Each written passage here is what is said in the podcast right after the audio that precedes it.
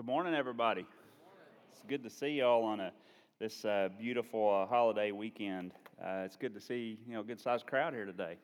My name's Tony. If you uh, if this is your first time here, uh, I'm the discipleship uh, minister here at the church, and we're going to be talking about the Book of Ruth. We've been in that for a couple of weeks, and as I was preparing for this, um, it made me think back a long time ago, about 30 years ago, to when I was dating a, a certain special someone who would become my wife. Uh, I remember that I was, it's probably the first four or five dates that we had. She hates it, by the way, when I tell these stories, but um, it was probably one of the first uh, at least five dates that we had, and, and I was going to take her to a drive in movie. Now, how many of you remember what a drive in movie was? Yeah, raise your hands. Gosh, a lot of you. Okay, if you're under 30 years old, a drive in movie is is just that. You drive in, and you're in this big field. There's this big screen in the front, and uh, you're in the privacy of your car. And in the old, really old days, they had a little post that had these little speakers hanging on it, and you would take that speaker out, hanging on your window. You guys are remembering that, right? You can picture that speaker. Later, it, they got a little more modern, and you could actually tune in your AM radio. Uh, it's a little bit difficult because the, the lips never really matched, you know, the sound. But, uh, but the drive-in movie was, uh, it was a fun thing to do as a family. And so I was going to take uh, my girlfriend at the time, my new girlfriend, to the drive-in. And so I'm standing in the living room of her mother and father's house, and I'm waiting for her, and she comes out, and we start to leave, and her mother, Barb, uh, says, wait a minute. And so uh, she goes down the hall, and uh, she comes back, and she hands me a blanket and says, it's, it's, it might be cold tonight. You guys might need this. And I'll tell you what, I was a little thrown back by that because there's another reputation that drive in movies had. It's a place where, you know, a young couple could go and they could do certain things in the privacy of their car. No one could see, especially when the windows fogged up. And uh, so when she handed me this blanket, I didn't know how to take that. I was a little thrown back, and I was thinking this could mean one of three things. One, she is the coolest mother of any girl I've ever dated. And but that's not very likely, I thought. And then I thought, I thought that maybe um, they, they were a little tired of having Chris in the house, and so they were trying to marry her off, trying to push the relationship a little further. And I was hoping that wasn't likely, but. And then I thought, well, maybe she's just really naive and she trusts me and she's just worried about us being cold. And, you know, as I got to know Barb a little better, it was, it was the latter. Uh, she trusted me, uh, and she was just concerned about us getting too cold on a, on a fall night. And uh, so that, that, and I will tell you, just so you know, nothing happened that night. I was the perfect gentleman, and uh, you can ask Chris.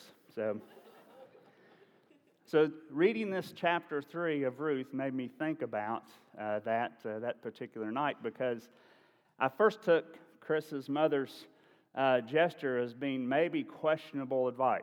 And so we're going to question, maybe a suggestion that wasn't really appropriate. And so that's what we're going to see as Naomi gives Ruth uh, some suggestions. But before we do that, I wanted to recap where we are. We've gone through the first couple of chapters in the book of Ruth, which is an awesome story, by the way. If you haven't read through it all yet, it's a short book, it doesn't take long. And so, but I want to catch up on where we are. Um, first of all, there's this family, and the patriarch of this family is named Elimelech. And he has a wife, Naomi, and he has two sons, Mahlon and Chilion. And so they live in Bethlehem. And this is not too far, maybe a day's journey to Jerusalem. And so they're kind of living in, it's the kingdom of Judah.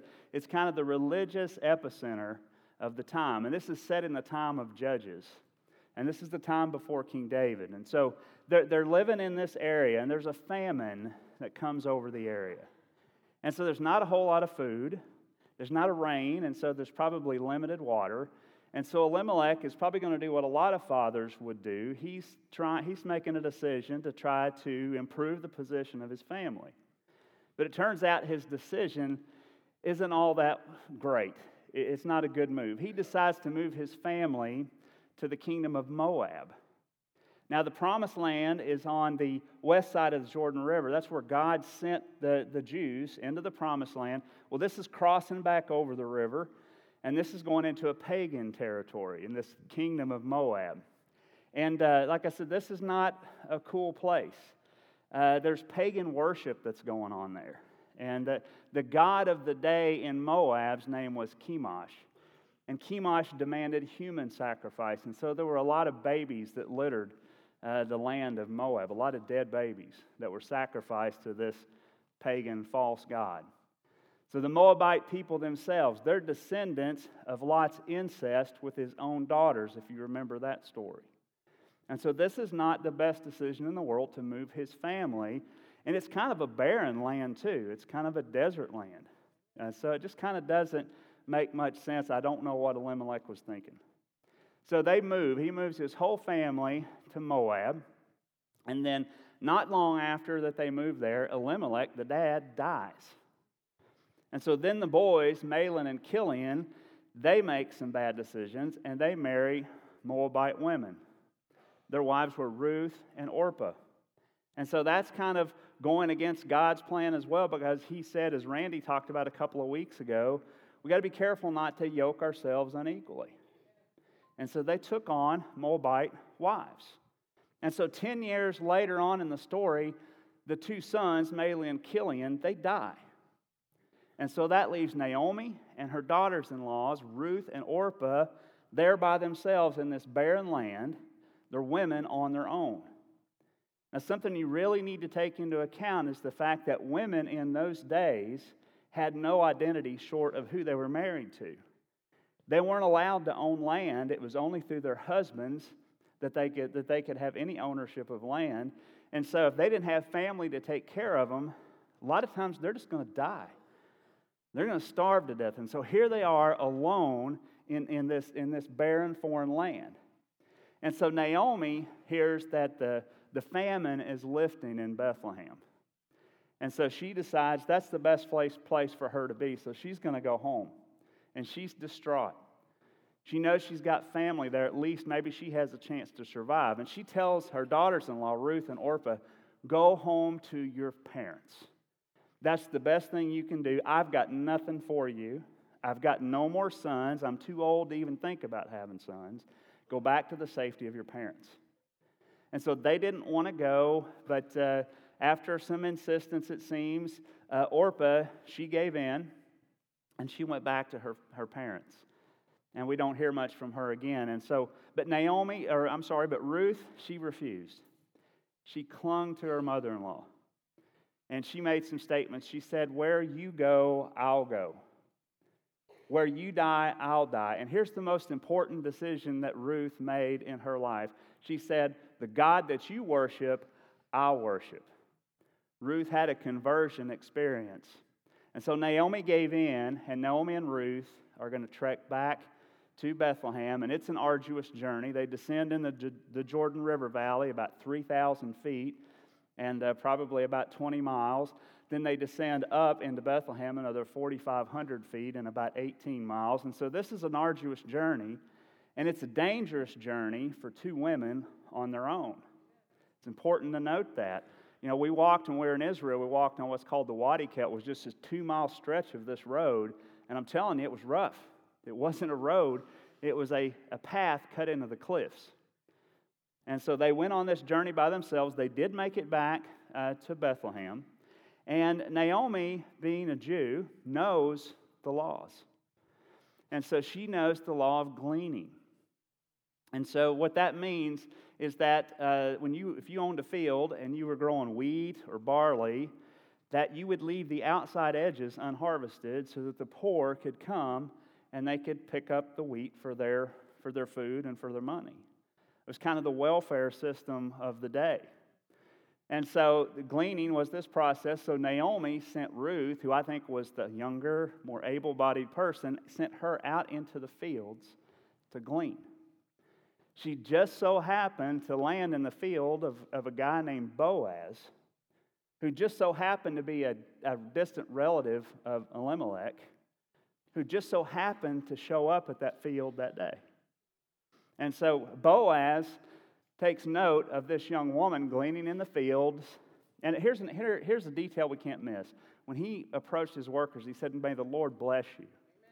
And they responded, May the Lord bless you. This is just a little insight, I think, an important detail that the author put in there to kind of give us an idea that Boaz is a godly man. And we're going to see a little bit more of that later on.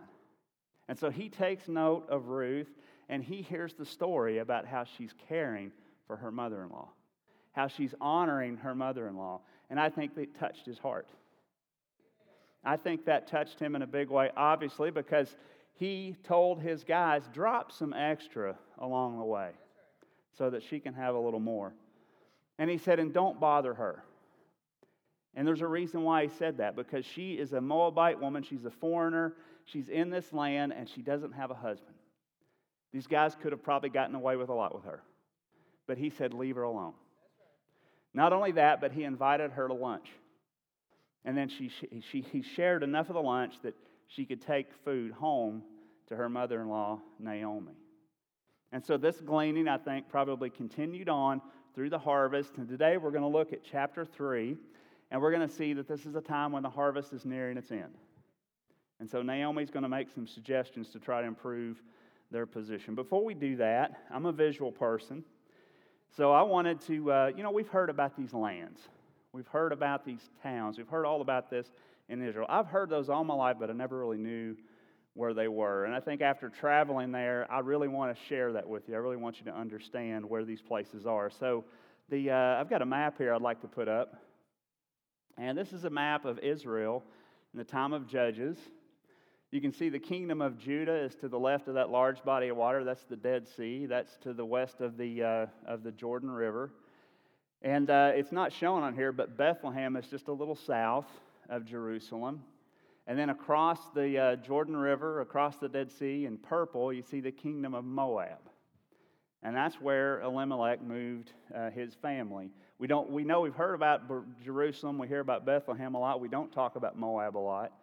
Uh, but I've got another picture here. It's just kind of a just eye candy for you. This is a picture that I took uh, from the hotel room. Eric remembers this. Uh, this was looking across the Dead Sea, and you see some mountains in the back there. And they're kind of hazy because we were experiencing some sandstorms for a couple of days while we were there. Those mountains are called the Moab Mountains. And so, what you see across that landscape, across the Dead Sea, that's the land of Moab that we're talking about in the Bible. This next shot is just the sun rising over the land of Moab, reflecting off of the Dead Sea. They got us up pretty early every day when we were uh, traveling. And so just wanted to share those with you. I got a thousand of them. So let's go ahead and let's get started. Now that you kind of know, you kind of can pinpoint where we are here. Let's get started in uh, chapter 3. If you've got your Bibles, uh, open that up to the book of Ruth. We're going to start with verse 1. Uh, follow on your apps, we'll have it on the screens says this Ruth's mother in law, Naomi, said to her, My daughter, shouldn't I find security for you so that you will be taken care of? This is kind of interesting to me. I think this is going to kind of, this kind of helps to heighten a little bit about what Naomi's kind of priorities were here. Who's been taking care of who so far? I mean, Ruth has been the one doing all the heavy lifting, right?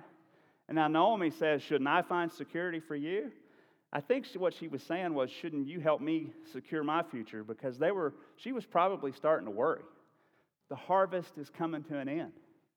There's no more gleaning, there's no more food on the table. And so I think Naomi is hatching a little plan here, but I think she's going to start uh, giving some sketchy advice as we see as we move on in these verses.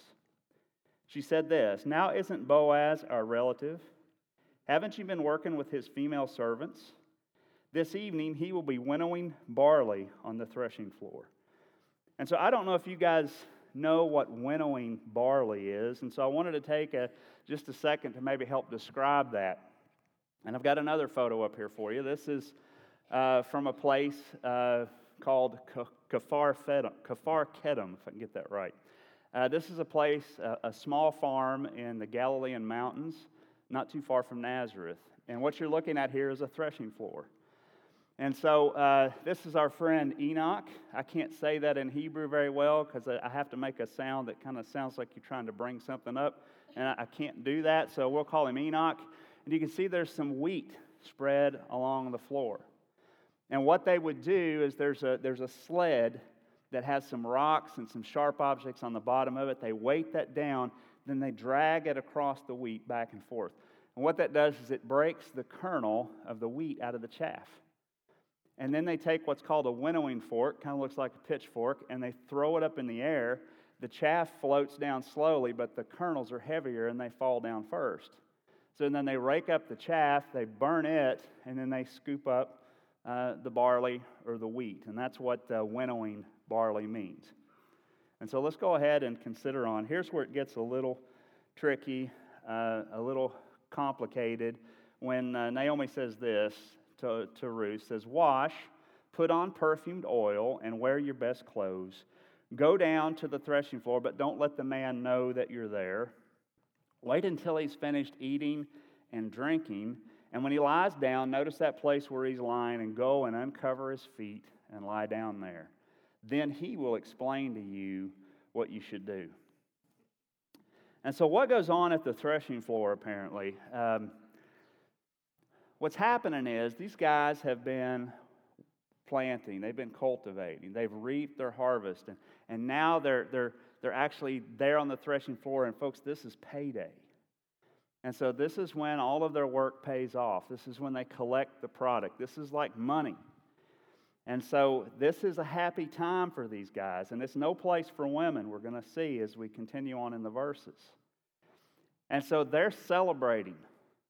They're eating and they're drinking and they're making merry. And so, like I said, this is no place uh, for a woman. Uh, and I think what Naomi is suggesting here is a little questionable. Now, how did Boaz see Ruth up until this time? He only saw her in the fields. It's hot there, folks. She was probably all sweated up, pitted out, probably not looking her best when she's out there working in the field. And so, what Naomi is saying, clean yourself up, put some smell them on. Go out, and, and I think what she was saying was put yourself out there and make yourself available uh, to Boaz. You know, some people say that Naomi just knew the providential power of God and that, that you know, Boaz would treat her like a, like a gentleman. I really don't really believe that. I'm not saying that that's not totally true, but I really think that Naomi, her actions kind of represented the fact that desperate times called for desperate measures. I really think what she was saying to Ruth was go take one for the team for us. We need security. And I think that she was given questionable advice. And let's see how Ruth uh, responds as we go through um, verse 5. So Ruth said to her, I will do everything you say. So she went down to the threshing floor and did everything her mother in law had instructed her to do. After Boaz ate and drank and was in good spirits, remember this is a party, he went to lie down at the end of a pile of barley. Then she went in secretly, uncovered his feet, and lay down. At midnight, Boaz was startled and he turned over. And there lying at his feet was a woman. So he asked, Who are you? And she said, I am Ruth. I am your slave. Excuse me. I am Ruth. I am your slave. Spread your cloak over me, for you are a family redeemer. And so, what was Ruth asking of Boaz? This is kind of a forward statement for those times. Ruth was asking for an engagement. Ruth was asking for Boaz to be her husband. And let's look at uh, Boaz's response. Then he said, May the Lord bless you, my daughter. You have shown more kindness than before because you have not pursued younger men, which, which are rich or poor. Now don't be afraid, my daughter. I will do whatever you say. Remember that quote. Since all the people in my town know that you are a woman of noble character, now lie down until morning. So, he lay, so she lay down at his feet until morning, but got up while it was still dark. Then Boaz says, Don't let it be known that a woman came to the threshing floor. And Ruth told, and he told Ruth, Bring the shawl you were wearing and hold it out. And when she held it out, he shoveled six measures of barley. And then she went into town. Okay. Now let's get into the thick of things here a little bit. Um, let's fast, there you go. Let's fast forward several thousand years. Now there's a spark that's happened here. There's a connection. There's a romance, I think, that's blossomed. Now, in our culture, what would a young couple, let's say statistically, what would a couple do in this instance? And in a lot of cases, in our world, a couple would move in together. They'd get an apartment and they would give it a trial run. And you know, because you know, you don't buy a car unless you kick the tires and, and you take it for a test drive, right? But let me tell you, that's not God's plan. Amen. It's not God's plan for us. And God knows what's best for us. And statistically, uh, which, whichever study you want to believe, it, it, the statistics aren't good. It's anywhere from between 30% to 150% that this arrangement, if, if it goes on to marriage, will fail. Folks, you're not, when, when, when people move in together, when they cohabitate, they're not preparing for marriage. Statistically, we know they're preparing for divorce. Amen. And that's just, that, that, that bears it out. And so God's plan is one man, one woman, united in marriage, becoming one. When you're living together and you're maintaining separate checkbooks and separate schedules and separate lives, it's just not what God intended and it's not the best for us. And I'm not standing up here on an ivory tower because I can tell you in my life as a younger man, I made relationship decisions that were stupid. And so I'm not sitting here saying that I've done something that you've not or anything else. I'm not trying to poke anybody in the eye. I'm just saying that I wish I would have had someone at that age who would speak the truth into me Amen. and would tell me what God's plans are because they are better than ours. Amen. They trump ours altogether. And so let's go back to our story and let's, let's look at uh, maybe Naomi's suggestions and the, and the response that maybe she was thinking about getting versus Boaz's response. And so in this case, uh, I think Naomi was expecting something else, but, but Ruth's actions heightened Boaz's respect for her. It made him honor her even more. And so I'm not sure that's exactly what Naomi had in mind when she made her suggestions. See, Boaz was pleased that she chose him over somebody who was younger because there are apparently other guys that were richer or just as rich as him that were younger. And you know, he didn't take advantage of her and he didn't think less of her. Naomi had told uh, Ruth, He will tell you what to do, but he turned that on its head and said, I will do whatever you say to Ruth. It's kind of interesting. He didn't lay a hand on her, he protected her physically. It was midnight. He didn't let her go out on her own to go home. But he protected her reputation as well because he sent her out before daylight so that other people wouldn't see a woman leaving the threshing floor and kind of connect the dots on their own. And so he protected her virtue and he protected her physically. And we're going to see that he's a man that follows God's laws. Let's back up and go back to verses 12 and 13. It says, Yes, it is true that I am a family redeemer, but there is a redeemer closer than I am. Stay here tonight, and in the morning, if he wants to redeem you, that's good. Let him redeem you. But if he doesn't want to redeem you, as the Lord lives, I will. And so Boaz understands the law. Boaz is prepared to abide by the law, even if it means he doesn't get the girl. Boaz is a God honoring man. Now, see, this, this kinsman redeemer, I don't know if you guys know what a kinsman redeemer is. You've probably heard that several times. But how it worked, this was also a law, Mosaic law, that says that, that if a man dies and he owns property, that a relative, the closest relative, can claim that property.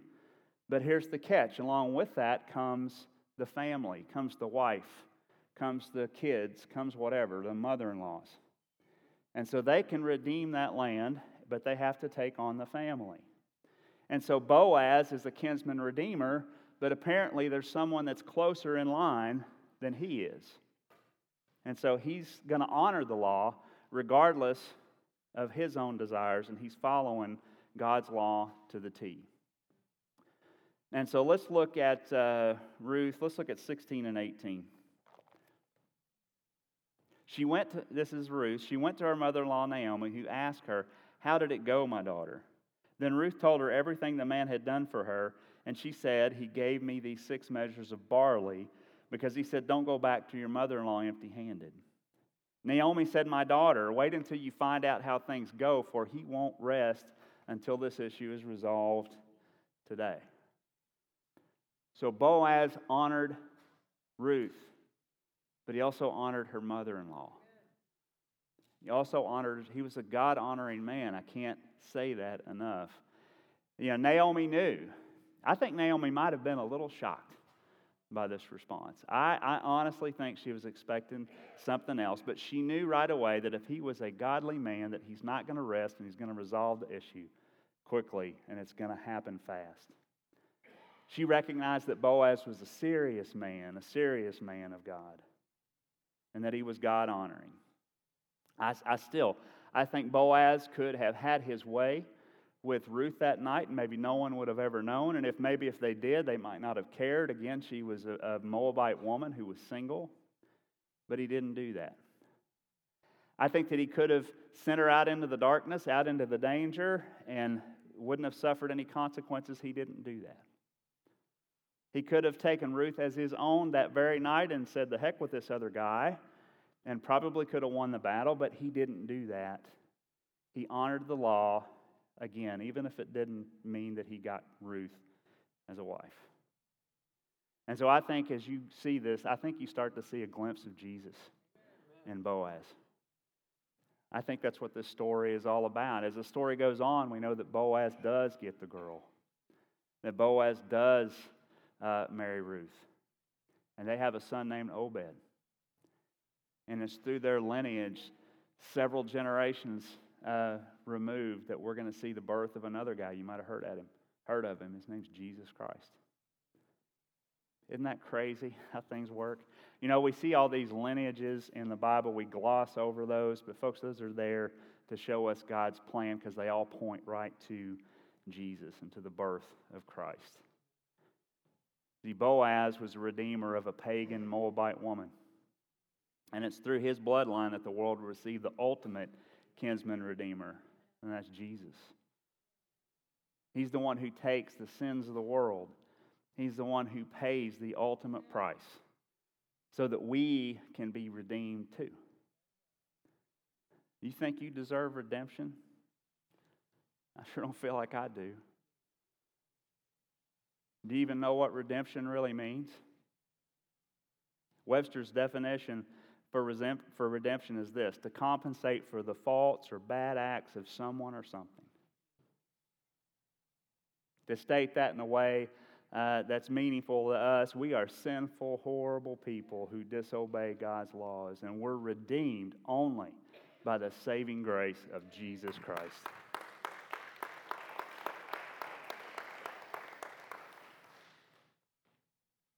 Are you redeemed?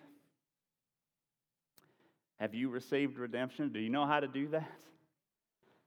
You know, I think the Apostle Paul says it best. If you confess with your mouth Jesus is Lord and believe with your heart that God raised him from the dead, then you can be saved. And that's it. If you're a Christian, you've been redeemed. You've made that confession. You followed in baptism. You totally understand that. You know, I come here every time I stand up on this stage. I know I'm probably talking to the majority of the crowd or people that have made that confession. But you know, I know there's always a chance there's someone out there who hasn't done that. And so I think I would be uh, just totally crazy or remiss if I didn't mention that today's the day you can receive that gift. Amen. That you can accept God as your Lord and Savior, and then you can begin this journey towards moving closer to Him and living the life that pleases Him and doing the things that He calls us to do. And so that can start right now. And I really don't think there's any reason to wait. I don't know what happens when I walk out the door today. We're not promised another hour.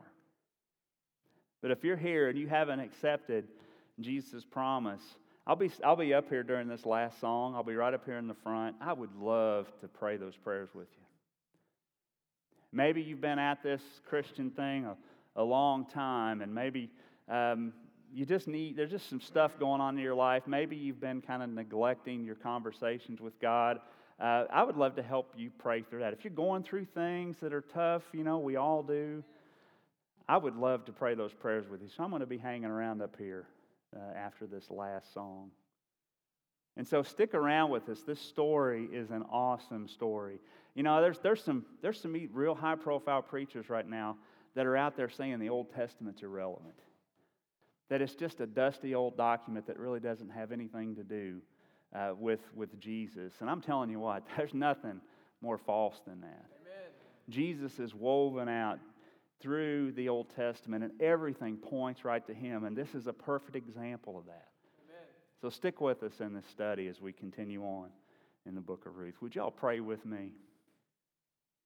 Our Heavenly Father, we thank you. We thank you for your word. We thank you for this special day that we can just stop and pause and reflect and study and connect with you. We thank you for the opportunity to gather around your table on the Sabbath day. And we just thank you for who you are. God, I know we're celebrating a lot this weekend and this holiday, but I pray that we would never forget to celebrate you. I pray a special blessing on each and every one that's chosen to be here today. Lord, I offer all these things in your Son's holy name. Amen.